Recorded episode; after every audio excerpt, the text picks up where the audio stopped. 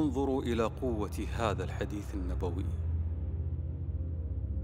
أعطاك منهج الحياة. الذي من اتبعه لن يضل الطريق. الذي من اتبعه لن يضل الطريق.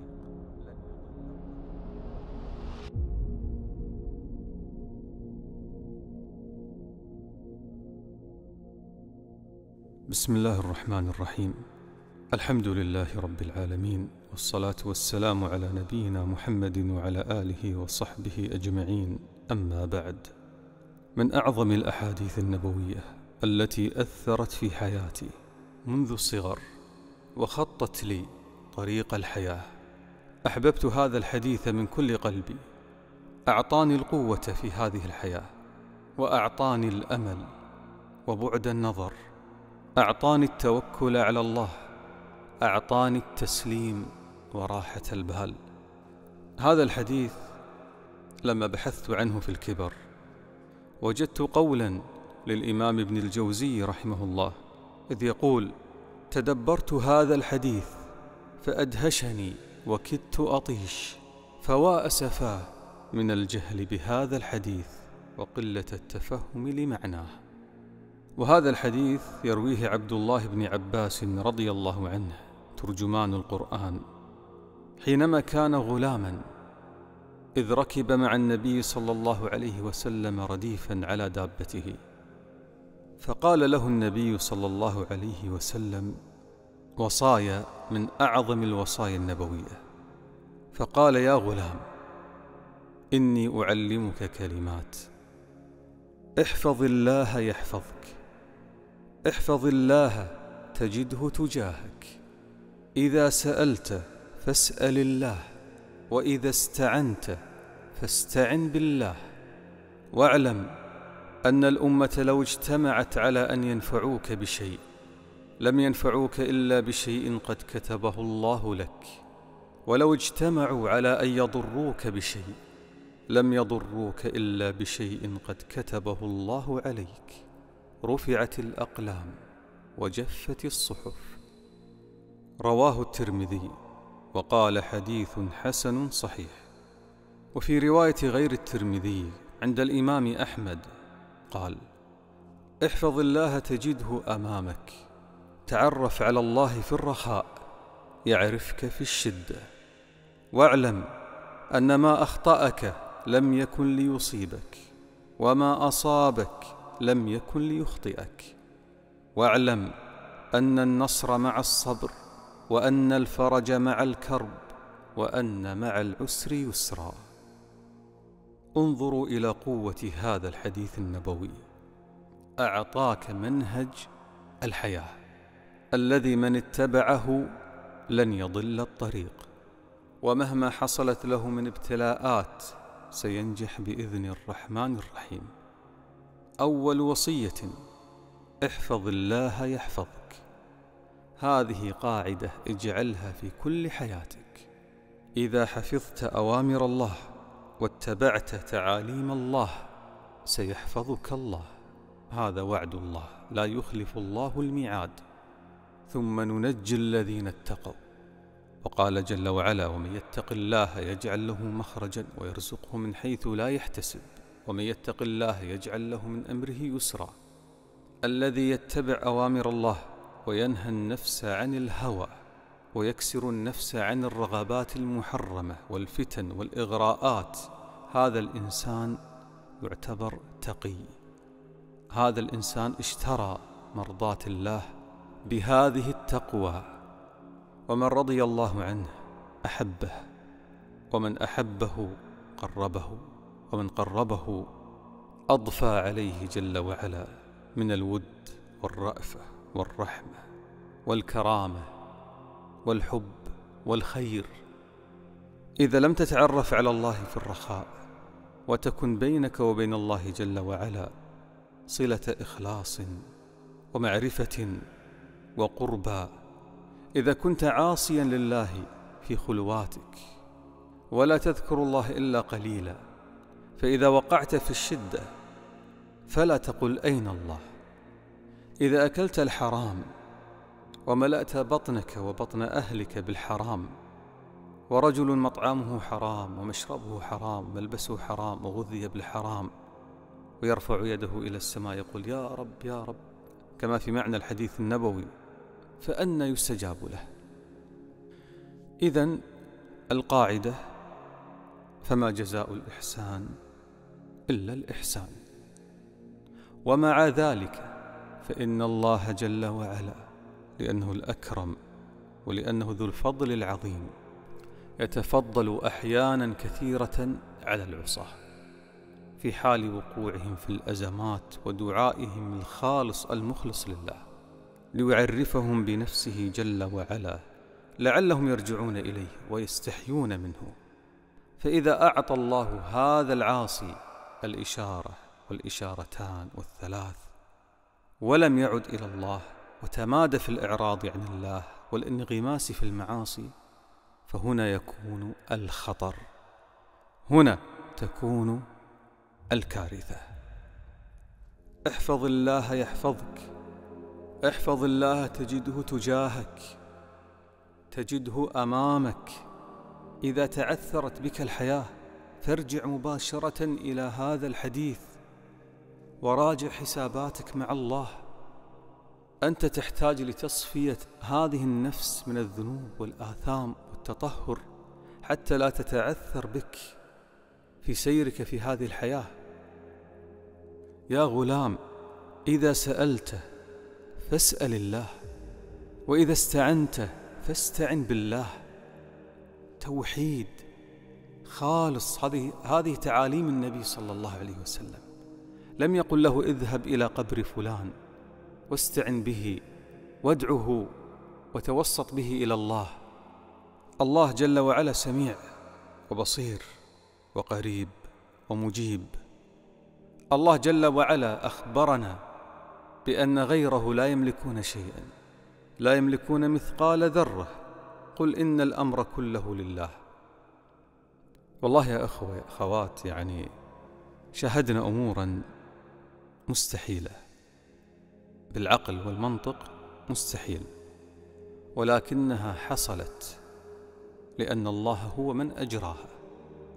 الذي يتوكل على الله حقيقة بقلبه ووجدانه واتصاله وثقة لا شك فيها. والله سيرى العجب. سيرى العجب. ونحن أمة محمد صلى الله عليه وسلم. الحمد لله. كل إنسان فينا له تجربة مع الله. أذكر أيام الشباب في العشرينات.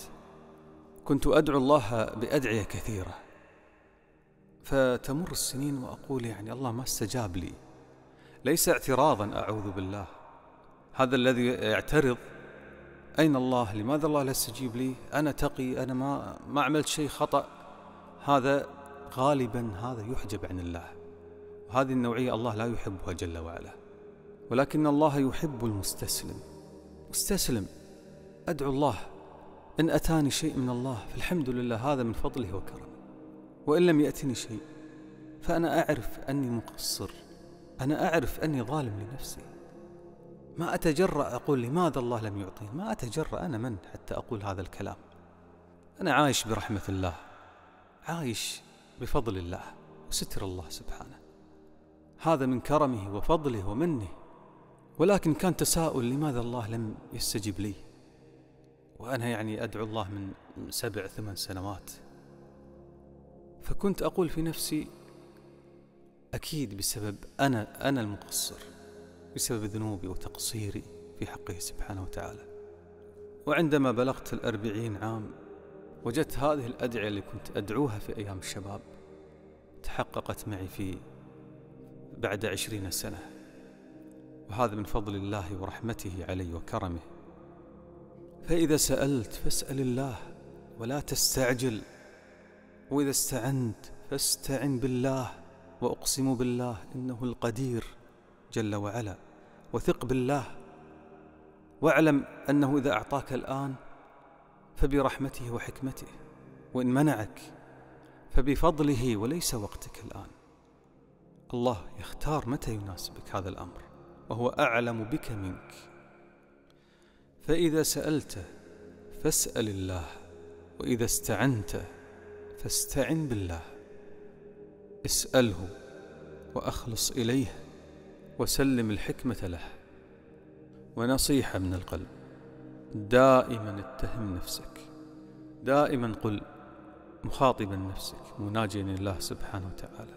يا رب إن الظن بك جميل. وإن الظن بنفسي يا رب ليس بجميل. هذا الاعتراف وهذا الانكسار وهذا الرجوع والعودة إلى الله دائما. هذا هذا هذا الإنسان الله يحبه سبحانه.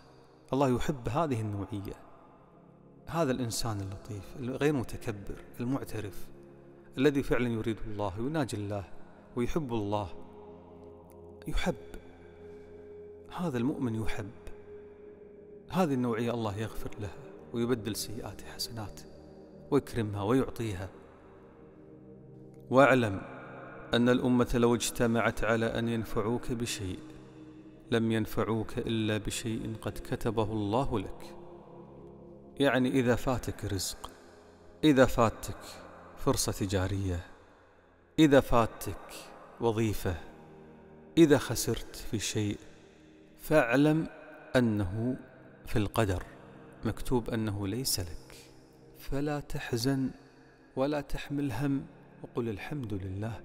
عسى أن تكرهوا شيئا وهو خير لكم وعسى أن تحبوا شيئا وهو شر لكم. والله يعلم وأنتم لا تعلمون. يعني هذا الحديث راحة نفسية عظيمة لا تقدر بثمن. هذا الحديث يجتث كل كل الأزمات النفسية من عروقها. الذي يؤمن بهذا الحديث ويتذكره دائما سيرتاح نفسيا في حياته. فالمؤمن دائما إذا حصل له شيء ما أخطأك لم يكن ليصيبك وما أصابك لم يكن ليخطئك. كما في معنى الحديث النبوي عجبا لأمر المؤمن إن أمره كله خير. إذا مسته سراء شكر فكان خيرا له. وإذا مسته ضراء صبر فكان خيرا له. وما ذلك إلا للمؤمن. لذلك من أركان الإيمان الإيمان بالقضاء والقدر.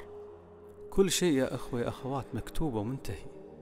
سأل الصحابة النبي صلى الله عليه وسلم فقالوا يا رسول الله يعني بمعنى الحديث إذا كل شيء مكتوب وكل واحد معروف في الجنة أو, أو في النار فلما العمل؟ لماذا نعمل؟ فقال عليه الصلاة والسلام اعملوا فكل ميسر لما خلق له. أنا وأنت الآن نعرف أين مستقبلنا؟ ما حد يعرف فينا. طيب الله جل وعلا لماذا خلقنا أصلا وهو يعلم أين أين مستقبلنا؟ هذا أمر يفوق إدراكي أنا وأنت. نحن عندنا قياس كمخلوقات مخلوقين يعني. نحن علمنا بالنسبة لعلم الله كقطرة في بحر. في بحر لا نهاية له. العالم كله علمه بالنسبة لعلم الله كقطرة في بحر. الله أراد هذا الأمر. والله سبحانه لا يريد شيء إلا بحكمة مطلقة تفوق الآفاق والأزمنة والأكوان. فلنعرف مقامنا ولنعرف قدرنا كمخلوقات ضعيفة. أنا مني ومنك مليارات البشر مئات الملايين من أشكالنا.